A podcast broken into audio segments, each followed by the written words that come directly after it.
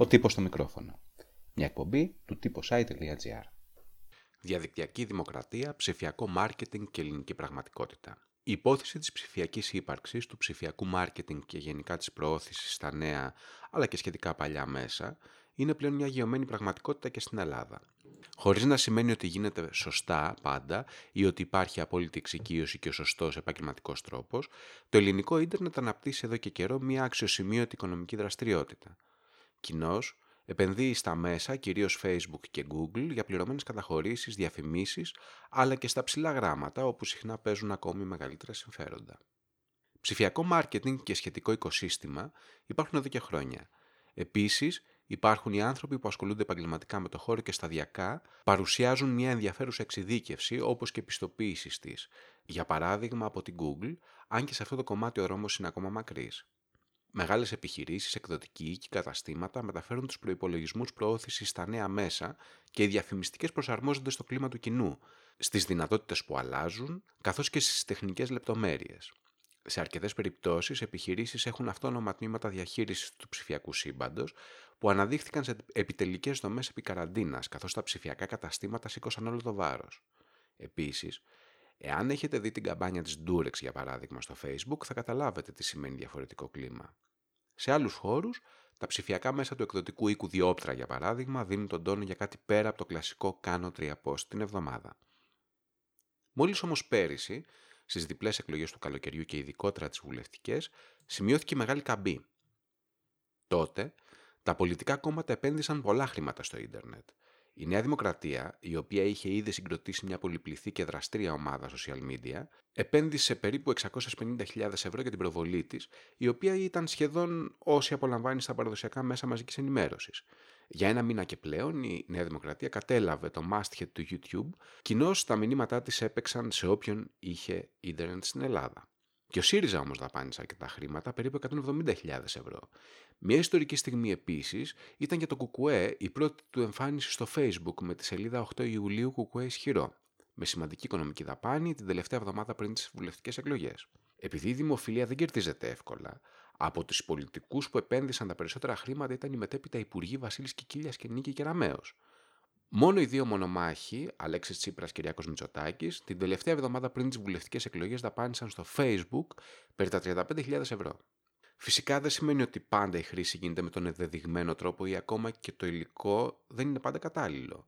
Σε διαφημιστικό επίπεδο, το θεωρούμενο χαλαρότερο κλίμα των μέσων επιτρέπει συχνά περιπτώσεις κατά τις οποίες οι δημιουργοί ή οι διαφημιζόμενοι ξεχνούν ένα βασικό παράγοντα, την αλληλεπίδραση. Η δυνατότητα του κοινού να αντιδράσει μπορεί να στείλει εργατοόρε και χρήματα που επενδύονται στον κάδο των αχρήστων. Το κλασικότερο παράδειγμα τον τελευταίο καιρό είναι η ατυχής προτροπή της πολιτικής προστασίας με το βίντεο στο οποίο πρωταγωνίστησε ο ηθοποιός Χρήστος Λούλης. Το περιεχόμενο προκάλεσε μαζική αντίδραση, η οποία εκφράστηκε σε χιλιάδες dislikes στο YouTube και το βίντεο τελικά κατέβηκε. Το παιχνίδι όμως έχει και άλλες παραμέτρους. Τα μέσα σταδιακά αποκτούν, δεν υποκαθιστούν, αλλά αποκτούν τη μαζικότητα που απαιτούν οι αντιδράσεις για να είναι επιτυχημένες. Το παιχνίδι όμως έχει και άλλες παραμέτρους. Τα μέσα σταδιακά αποκτούν, δεν υποκαθιστούν, αλλά αποκτούν τη μαζικότητα που απαιτούν οι αντιδράσεις για να είναι πετυχημένε. Η κυβέρνηση μόνο μέσα σε ένα μήνα αναγκάστηκε να επαναχωρήσει σε διάφορα ζητήματα, των οποίων τα αντίστοιχα hashtags έφτασαν στις πρώτες θέσεις του ελληνικού Twitter. Το σκόιλ ελικίκου, το φιάσκο με την επιδότηση των επιστημόνων διάμεσο ΚΕΚ, ήταν ένα από αυτά.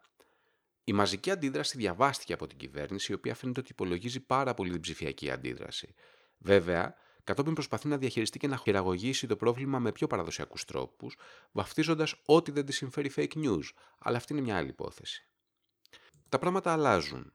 Κατά τη διάρκεια της καραντίνας, ολόκληρες ψηφιακές κοινότητες όπως το Μένουμε Ενεργοί δημιουργήθηκαν από πολιτικούς οργανισμούς και κατάφεραν να φτάσουν μέσα σε λιγότερο από 30 μέρες σε απήχηση που συνήθως κατακτάται σε αρκετούς μήνες δραστηριότητας. Η νέα ψηφιακή πραγματικότητα φτάνει ήδη σε πολιτικές κορυφώσεις. Ο πρόεδρος των Ηνωμένων Πολιτείων της Αμερικής, Donald Trump, προσπαθεί να περιορίσει νομοθετικά το Twitter, τακτική την οποία έχουν επιβάλει κατά καιρούς καθεστώτα όπως το Ερντογάν ή στη Βόρεια Κορέα. Γιατί το Twitter αποφάσισε ότι θα επιβάλλει τα tweets του Trump σε αξιολόγηση γεγονότων και περιεχομένου. Ο πλανητάρχης έχει συλληφθεί επανειλημμένα να διαδίδει θεωρίες συνωμοσίας ή επιστημονικά μη αποδεδειγμένες θεωρίες, ιδίως κατά τη διάρκεια της πανδημικής κρίσης. Η κρίση κορυφώθηκε μετά τη δολοφονία του George Floyd στη Μινεάπολης. Ακόμα και μεγάλα σήματα κατατεθέντα όπως η Nike και η Adidas όχι μόνο πήραν θέση μέσω του ψηφιακού τους marketing, αλλά απόσταραν η μία την άλλη. Κάτι που συμβαίνει πάρα μα πάρα μα πάρα πολύ σπάνια. Φυσικά, δεν είναι μια απλή απόφαση αυτή που πήρε το Twitter, ειδικά για τον Τραμπ, μιας και ο Τραμπ σχεδόν κυριολεκτικά ασκεί κυβερνητική πολιτική με tweets. Είναι όμως η πρώτη σοβαρή σύγκρουση της παγκόσμιας αντίληψης της προσωπικής αλήθειας με το επιστημονικά, κοινωνικά, επικοινωνιακά και ενημερωτικά παραδεκτό. Η ίδια σύγκρουση είναι στο υπόβαθρό της, η παλιά, μεταξύ της αλήθειας της εξουσίας και αυτό που συμβαίνει πραγματικά στον κόσμο, συμβαίνει όμως σε νέο γήπεδο και με νέους όρους. Είναι ίσως επίσης η αναζήτηση μιας νέας ισορροπίας στην ενημέρωση και στην πραγματικότητα, αλλά και στην οικονομική δραστηριότητα, από την εποχή που τα παραδοσιακά μέσα μαζικής ενημέρωσης θυσίασαν την αξιοπιστία τους προκειμένου να υπηρετήσουν με κάθε τρόπο την εξουσία. Ακούσατε τον τύπο στο μικρόφωνο. Μια εκπομπή του τύπος i.gr.